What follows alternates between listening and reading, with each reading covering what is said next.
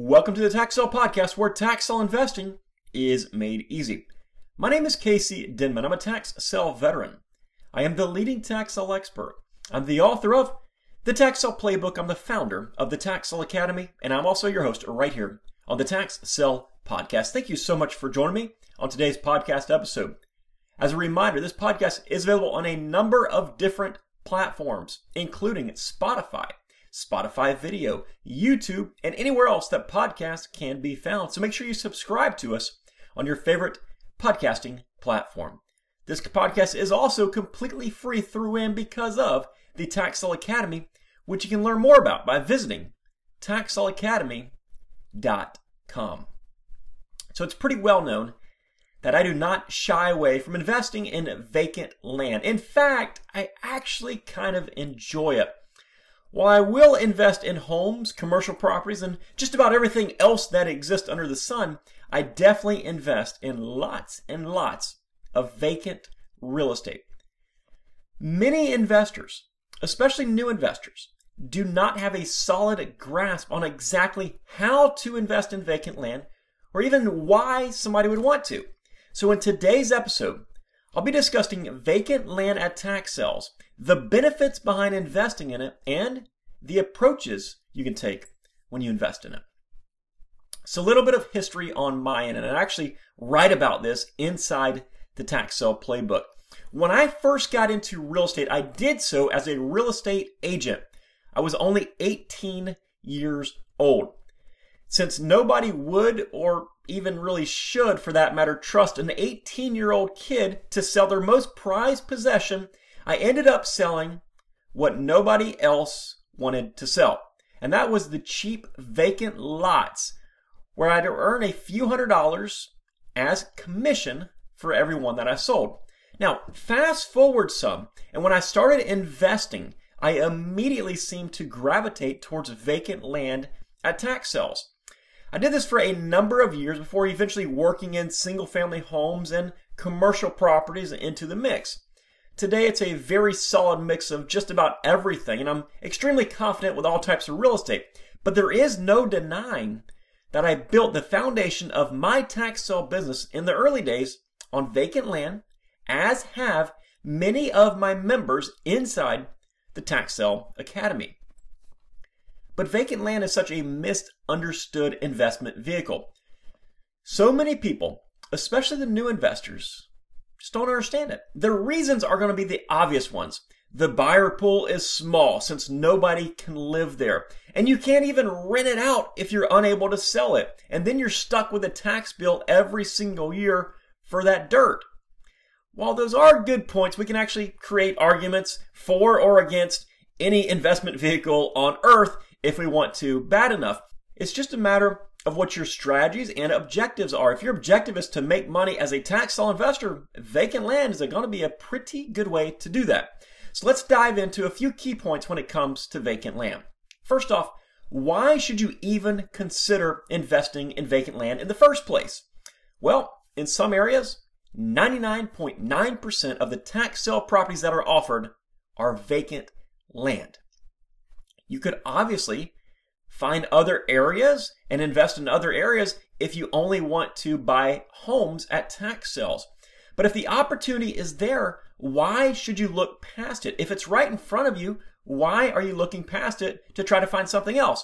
I've seen countless new investors want to invest in single family homes so bad that they never buy a single property as a tax sale investor and they exit the business quickly thereafter, all while they overlook, while they ignore extremely profitable vacant properties. Properties that could have likely made them a significantly higher return on their money, all because they thought they, end quote, should be investing in single family homes. Another aspect is that vacant land is also typically much easier to maintain and manage than a single family home, and it also comes with a lower level of liability. Now, obviously, different areas have different laws and ordinances, and you are required to take care of vacant land in some areas, especially inside of certain city limits. But when you compare that level of care to the level of care that is required of a single family home, it is going to be substantially less. With a vacant lot, maybe you'll send somebody to mow the property every now and then, and that's it. But with a structure, you will be responsible for any disrepair with that structure in order to keep it up to county or city codes. And it's probably important to note most structures that you will find at tax sales are already going to be in some state of disrepair. They're going to be deteriorating when you purchase those properties. So it's going to be your responsibility to make sure that properties get kept up to county code. Additionally, there's also a much lower barrier to entry when you look at investing in vacant land compared to homes at a tax sale. And if I'm being honest, that's another huge factor that actually drew me to vacant land 20 years ago when my available capital was virtually non existent. These are just a few of the pros behind investing in vacant land.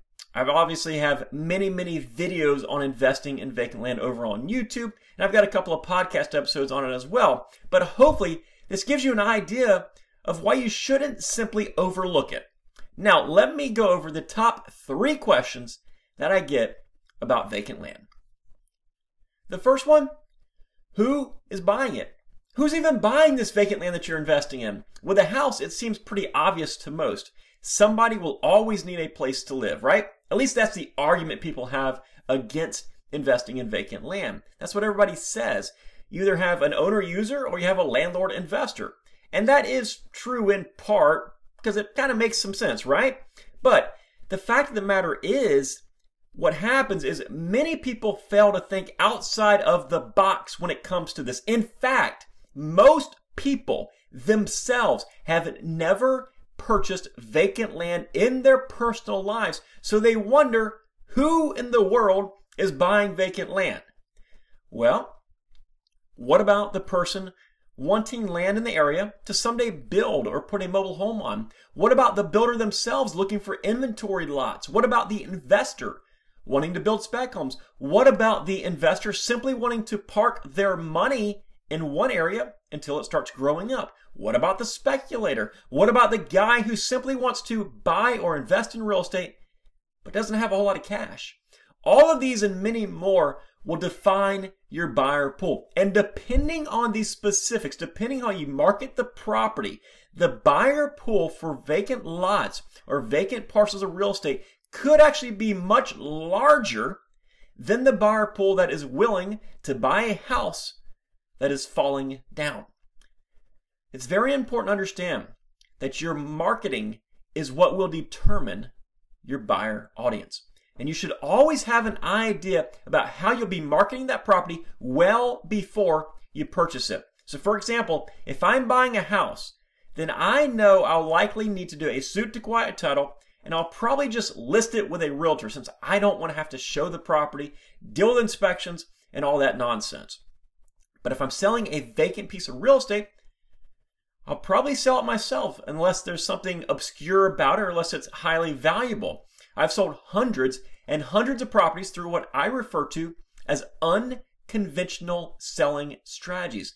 This is something that we teach about in depth inside the Tax Academy. But in short, this means utilizing the internet, leveraging the internet to advertise your property with an out of the box type approach. It is very, very easy once you're established to send a vacant property with a few specs about that property to a list of thousands of potential buyers and get a deal written up on that property in a matter of hours or even minutes. If we're talking about a house, however, it can be much more difficult because people have concerns about the condition of that house. Nobody wants to buy somebody else's problem.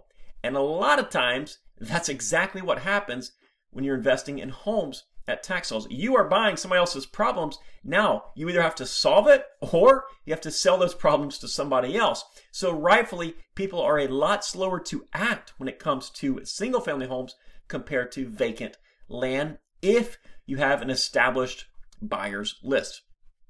In short, there are loads of buyers for vacant properties out there, especially when you're able to sell these properties at a slight discount and when you market those properties correctly.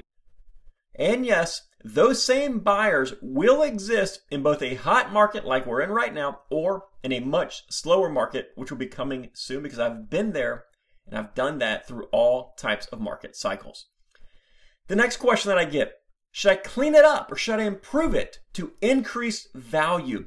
A few of the ideas that have been tossed around are clearing the property, adding a well and septic, fencing the property, that kind of stuff. It almost seems like human nature to think that we have to fix up a property in order to make any money off of it. I totally get that. So, when you look at it, we first have to approach it from strictly a valuation standpoint.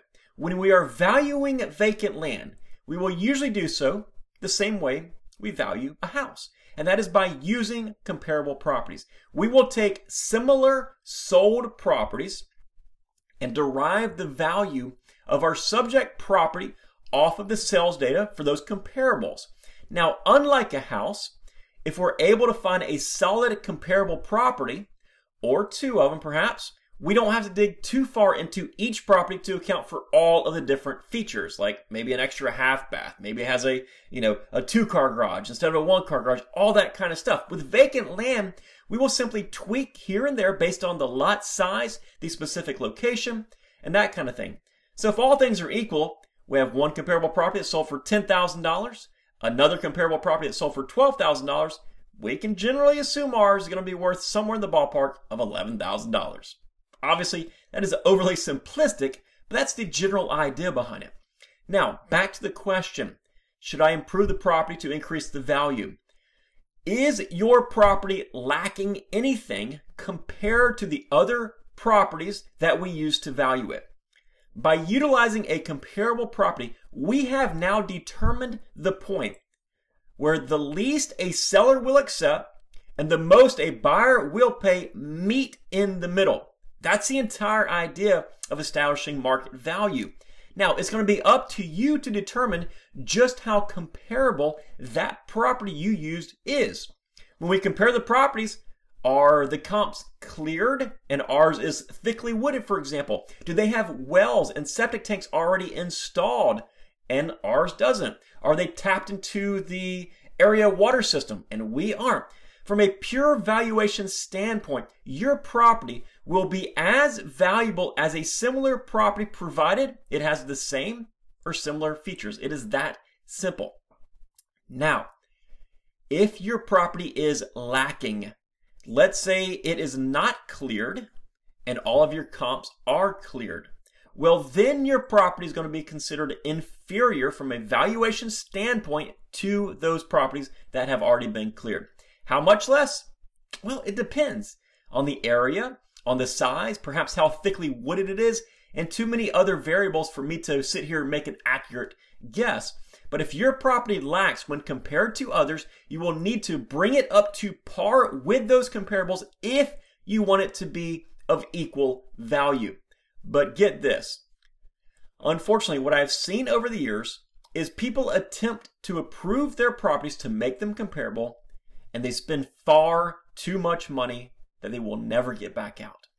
You know, there's a difference between, say, bush hogging a property for $300 and hiring a land clearing outfit for $10,000. That's a big swing of numbers there. It's up to you to determine where that threshold is.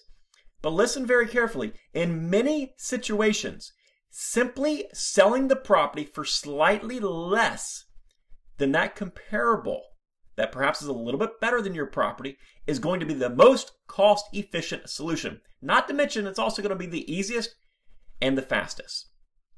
On that same topic, many new investors wonder what can be done to increase the value of their property, even if it is not inferior to the comparables in the area. In other words, how can we take our property and make it more valuable than the property right next door? Now, listen, I would love to be able to say, do this, this, and this, and you can increase your value exponentially. But in most cases, unless you are developing or subdividing that property, the money that you will sink into it likely will not come back as a net positive return. Now, that's just my opinion. There are a number of situations that I've heard about over the years where people put money into property and they make some money back. But just like installing a $50,000 pool on, say, a $100,000 house is not going to increase the value of the house by 50 grand, if you spend $10,000 or more to clear the property or otherwise improve it, and it's only worth $10,000 in the first place, you likely will not produce a positive dollar for dollar return in most situations. Now, with that said, there are some things that you could do to improve the appeal of the property to a potential buyer. This is comparable to adding new mulch and flowers in front of a house. I know that the $100 I spent on that mulch and flowers isn't going to give me a dollar for dollar return, but it will help with the aesthetics of the property, in which case that money can almost be looked at as a marketing expense as much as an improvement expense because it will get people in the door.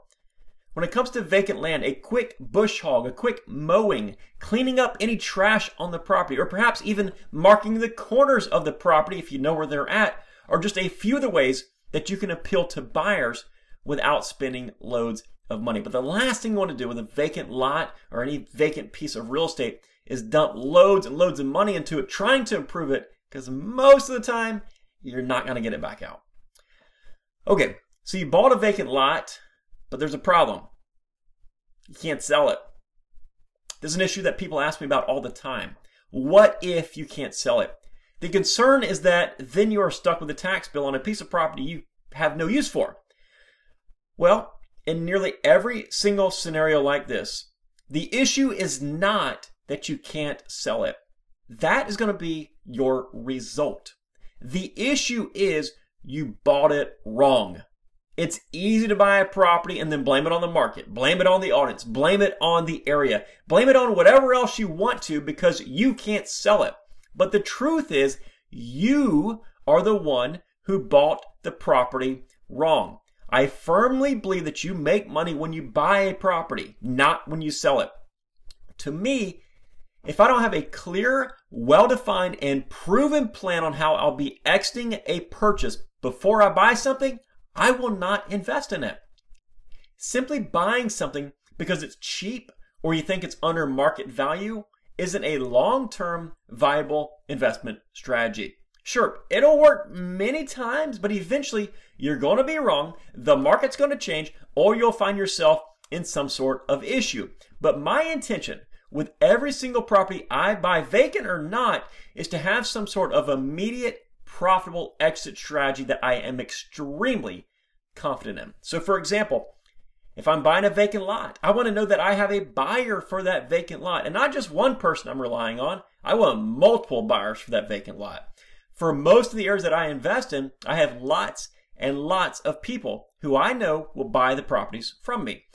If you're just starting out and you don't yet have a buyer's list, it's time to do a little bit of research. Maybe you've taken a look at all the comps and you have discovered that they typically sell for, say, $20,000 and they take around 30 days to go under contract. That means you would need to buy the property at a discount, of course, but you still need to be able to resell that property under the $20,000 figure and still make money. Unfortunately, what a lot of new investors do, they look at all these properties, they say, okay, these properties have sold for $20,000, but my property is special. My property is going to sell for 25 or $30,000. Newsflash, you'll probably be wrong most of the time. So instead of saying that, you should say these properties have sold for $20,000. So I'm going to price mine at $17,000. That way, I've got a little bit of margin to play with in case something goes wrong. That way, my property is going to be the one the fastest properties to sell. So my capital is not going to be put out there much longer than it has to be, and I can take it and move it on to something else.